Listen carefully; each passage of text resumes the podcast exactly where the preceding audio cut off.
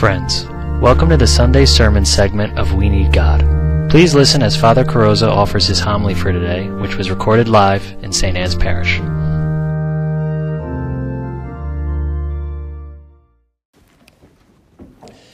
Today's gospel reading is very easy for us to preach on as priests because the whole liturgy gives us exactly the topic that we should be discussing, and that is the family. The fact that God, when He decided to become a human being, did not just absorb an adult male body uh, or create one for Himself and walk out of the desert, but instead chose to enter the world the same way we do, to be born into a family and submit Himself to a human mother and father well, that shows us that, of course, God blessed the family, and the family becomes the greatest school that has ever existed.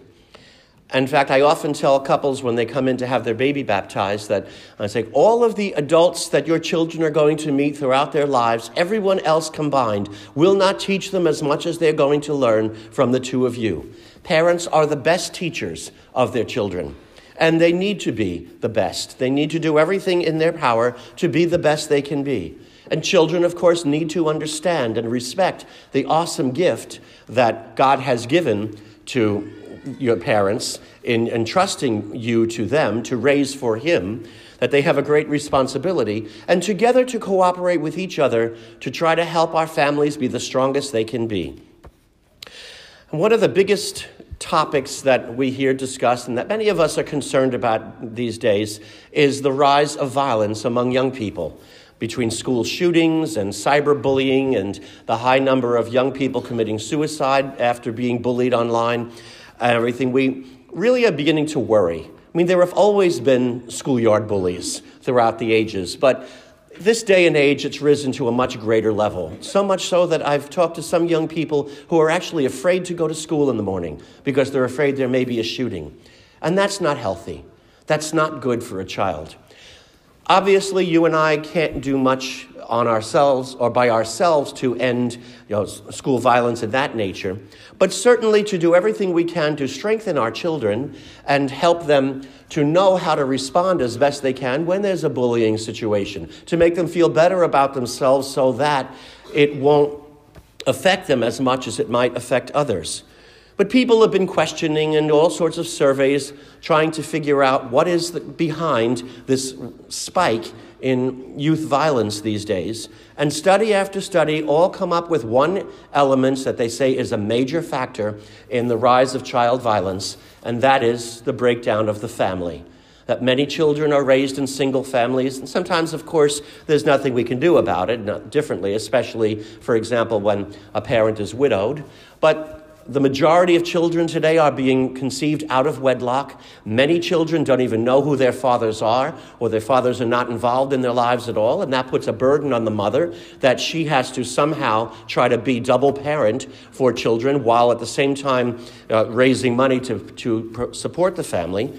And even outside of that, even when we have stable families uh, with a good solid marriage, still today most mothers are out working.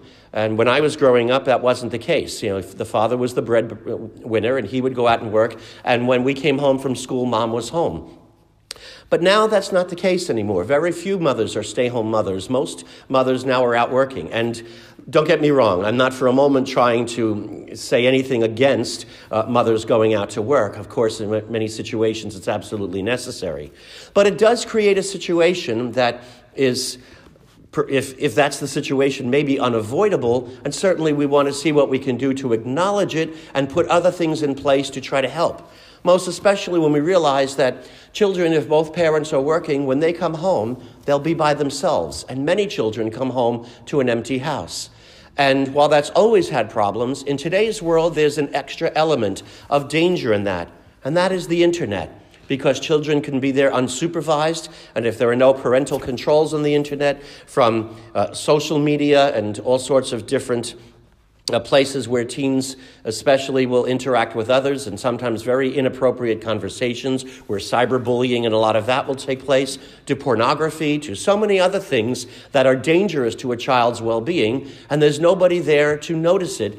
And many good children are being caught up in that simply because they're home alone and there's no one checking afterwards what sites they've been on or making sure there are blocks on the program and putting other things in place to try to help a child not want to look towards those things when the child is alone. Because let's face it, parents can't be with their children all the time. You can't be there always watching everything they're doing. And so we want to try our best to instill virtues in them that we know will be with them even when they are alone or when they go out with their friends. Obviously, parents can't go out with their, fr- with their children and hang out with their friends and sit next to them in, uh, in the movies and walk through the mall with them. No, they have to know that they're sending their children out and the morals and the values that they have taught you, children, are going to go with you. And so they worry about that. And there are great concerns on a parent's part. And one of the greatest things we can do to try to lessen the severity or the possibility of anybody doing something inappropriate is spending time together as a family.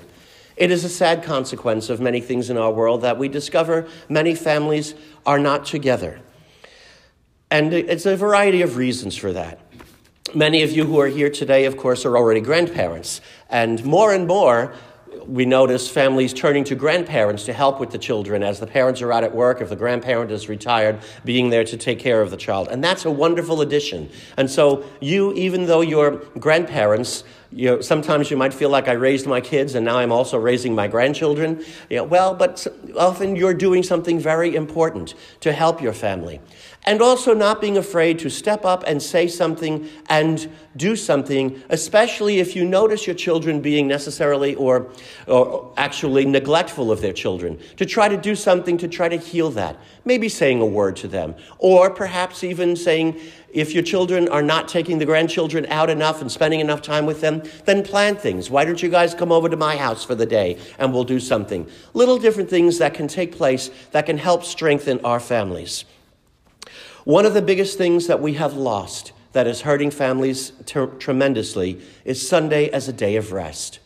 When I was a boy, we were always together with the family on Sunday because there were no stores open. Nobody dared do chores on Sunday. There were no Little League games or anything like that. Nobody ever had a birthday party on a Sunday. So we all went to Mass in the morning. There was little to interfere with it. And then we spent the day together. When we were really little, uh, my grandmother would have all of us over for Sunday dinner, and my cousins would be there and everything. As we got older, that was less possible. But we still spent time together on Sunday as much as we could together as a family. Now, unfortunately, Sunday has become the biggest shopping day of the week. Try to get a parking space in a mall on a Sunday, it's impossible. And we shouldn't be out shopping on Sunday. We should be doing that on the other days of the week. And people are taking home uh, chores from uh, or work from the office and getting their chores done, and families who used to spend time in years past together on a Sunday just relaxing, going someplace together. Maybe the father taking the son out fishing, or the mother and daughter sitting together and doing whatever they like to do. That time that was such a good time for families to spend together has now been lost because we're too busy shopping and doing chores on a Sunday. And that needs to be restored as best we can. And another thing that I'm horrified to realize is the large number of children that I work with here in the parish who tell me they never sit down for a meal with their families. That the mother just makes something and leaves it on the stove and they help themselves to it, or they just fend for themselves, or she'll leave you know, something in there for them to heat up. That's not good, and that is not healthy. My family growing up, we always sat together every night, six o'clock. The family had dinner together. Granted, sometimes not everybody could be there. Maybe somebody had to work, who had play practice, or whatever it may be. But whoever was in the house, we sat together every night at dinner at six o'clock, and we still do to this very day. In every parish I've been in, the priests have always done the same thing, made sure that we respect that time together as our dinner, as often the only time we really have to be together. When I first came here to St. Anne's, there was no cook, and I found out that the priests were just fending for themselves, going out and finding whatever they could pick up here and there. And I said, That's not good for several reasons. Father Carson, may he rest in peace, had told me that one night last week his uh, dinner was a bowl of cornflakes. And I said, Okay, that's not healthy eating. So, number one, fending for yourself does not mean we're going to have a healthy, balanced meal. Having a cook who is going to cook and prepare a healthy meal is so vitally important to our own physical health, as well as it's often the only time we can sit down and talk with each other. Father James and I, of course, are busy with our own things during the day, and sometimes we're like ships passing each other in the night, and we'll say hello here and there as we pass each other. And sometimes the only chance we have to sit down and talk and be together is at dinner time. So, we sit down together and maybe we'll talk about something here, a project in the parish that we need to put our heads together on, or even maybe just for me to, able to, to be able to say to him, So, how are your studies going? Or, How's your life? How are things happening? That time is so important, and we guard it very carefully because we need that time together so that we, as priestly brothers, can bond and serve you well. And families are the same thing. We need that time together. And so, if having dinner together in the family has not been something that you've been doing up to now, I urge you, I plead with you, please make sure you institute it now. That whoever is home eats together at the same time and we have an opportunity to talk. And make a concerted effort to have activities that involve uh, the whole family. So, parents, make sure you do find time to bring your children out somewhere. Sometimes I'll hear grandparents are telling me, my parents, you know, my children never take my grandchildren anywhere. And, and that's a shame when that happens. Sometimes it's the reverse. Parents who are trying very hard to do things, especially with their teenage children, but their teenage children balk and don't want to go out anywhere because they somehow are embarrassed to be seen in public with um, their parents, especially if they should see one of their friends, as if their friends don't realize they have parents. And I tell them, you know what? Your friends have parents too. So spending time together with your parents, teenagers especially, is a wonderful thing to do. Encourage it. If your mother or father don't invite you to do it, do it. Girls say to your mom, hey, why don't we go out and get our nails done together? Dad, how about we go to a ball game together? Anything like that. Something to keep communication going among family members. And the one place that I think is most neglected, especially when children are young, is among the husband and wife, taking time for each other. I always encourage parents no matter how busy you may be with the children and how many things they have, take the time once in a while for the two of you to go on a date. I remember as a boy, every Friday or Saturday night, my mother and father had mommy and daddy's date night, and they left us with a grandparent or a babysitter, whoever it would be, and they would go out just to strengthen their relationship. That is so critical. And sometimes parents say, No, my children need me too much. Well, no, you don't need to be physically present to your children 24 7 to serve them. In fact, taking time for yourselves once in a while is so very important. Just like me as a priest, if I were to say, Oh, I can't take time to pray because I have to be there serving my people all the time, know that time I take away from my prayer, from my retreat, from my day off, from my vacation is very important time to reestablish my bond with the Lord. And I remember shortly after I was ordained, a man told me something I have never forgotten. He said, Father, the best gift a husband, a father can give his children is to love their mother. And how true that is. And the reverse is also true. The best gift a mother can give her children is to love their father. Because it is the marriage that is the glue of the family. Families break up not when father and son fight or brother and sister don't get along. Families break up when the marriage falls, when a husband and wife can no longer be together. And so your marriage is the glue to your family. And taking appropriate time to go out just to work on your marriage, remind each other how much you love each other, is a very important thing that you are doing for your children, even if your children are, are already grown and you're long since retired and you're now the grandparents. I watch my parents who are now in their 80s. But whenever I'm with them, you know, yeah, they fight once in a while like anybody else does.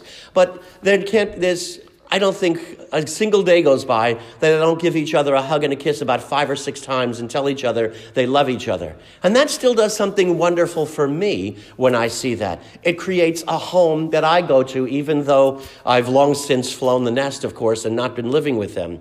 And I know what a wonderful gift it does for grandchildren. In fact, my niece just recently had to write something in school, and she wrote a lovely letter to my parents about all the wonderful things that they, as grandparents, have taught her. And among the things she mentioned was their love for each other.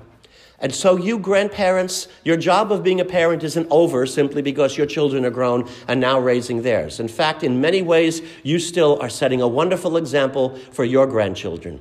And making sure that our families are united around what is important, united around Christ.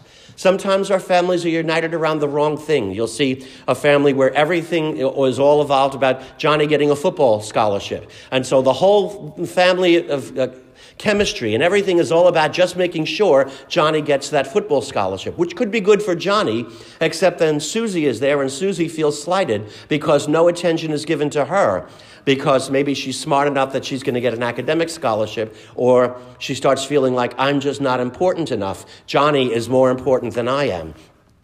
And making sure that the balance is to create all of our families as a little church, as Pope St. Paul VI said in a homily he gave in Nazareth once about the Holy Family, that the family is the first church, the first place where God is known and loved. And make sure our families and our whole attention, our whole ethic is about growing together in Christ, teaching our children, our grandchildren to love Christ and follow Him.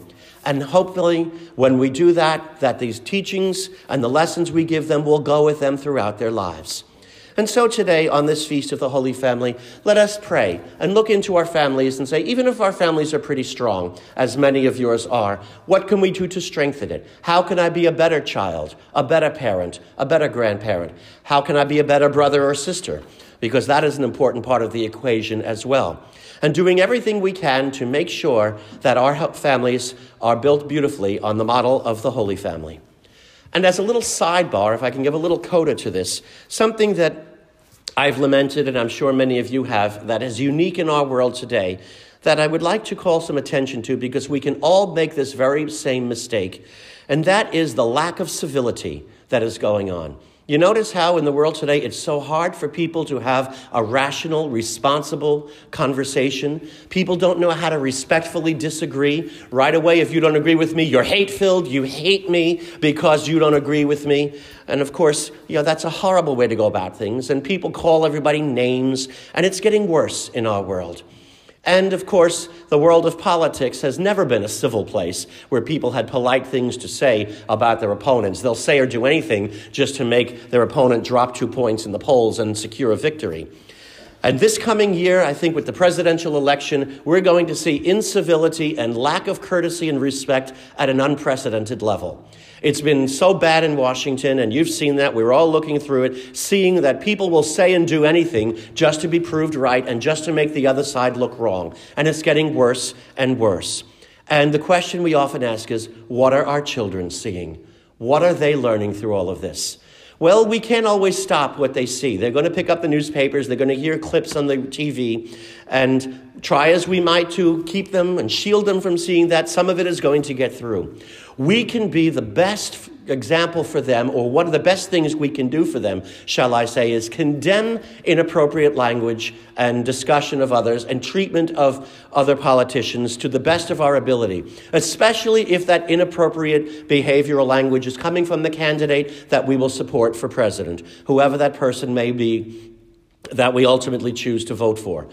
And if, you know, if they say something, and you might say to your children, well, I'm planning to vote for this man or this woman, whoever it will be, because that person shares my values and what I want to see in America, but I don't condemn, I don't condone. In fact, I condemn what he or she just said. No, that is not appropriate. And both parties are guilty of that. We all know that you know, President Trump has you know, a very bad habit of calling people names here and there, and I'm not saying anything about his policies. While many of his policies I may agree with, I don't like when he insults people. I wish he would stop that. But then on the other side, you see Democrats who tell people, um, go out and harass anyone that you see supporting President Trump. Well, that's wrong too. It's wrong on both sides. Can we not get together and cooperate as a country? Can we be civil and work together for the well being of our nation? And I think we can do a lot for our children to point out that they're not getting a good example from Washington of how to behave appropriately, of how to be model citizens. So let us do it. Let us show, show, our children, I will vote for this person or that because I believe in what he or she says, but I do not support their inappropriate language and the nastiness that they're using towards one another. If we can do that, then we are doing something that will help shield our children and help make sure that what they see on TV and hear on the radio and the other things does not enter them, especially in passing around jokes about po- politicians, especially somebody who is the other candidate, and how often people will send emails and other jokes around that totally trash the other person in a very inappropriate way, and we giggle at it simply because it makes the person that we don't like uh, and we want to lose look bad. Well, if we avoid that and say, no, that is not appropriate, or just uh, uh, discuss and debate the issues, be angry with someone if you don't like what they stand for, what they believe, fine, but let's make sure we can keep it civil. If we can be civil, in fact, the, the U.S. bishops have recently put to, together a little program called Keep It Civil to help guide Catholics, especially, and all of America into a civil discussion of political events. That has so much of an effect upon our families, as I'm sure you all know. But on this Feast of the Holy Family, may we pray that we can do everything we can to be civil in politics, in the world around us. You know what happens when somebody cuts you off, and what do we, what do we say in front of them? You know, what, what are the children hearing from our lips? You know, when somebody is driving too fast or too slow or whatever it may be. Keep it civil and teach our children to have respect for one another if we can do that, we will be modeling our families beautifully on the wonderful image of the Holy Family of Joseph, Mary, and Jesus. May Jesus Christ be praised, now and forever. Thank you for listening to this week's homily by Father Carrozza. If you enjoyed this homily, please pass the word on to your friends and invite them to listen. For more materials from Father Carrozza, please visit www.fathercarozza.com.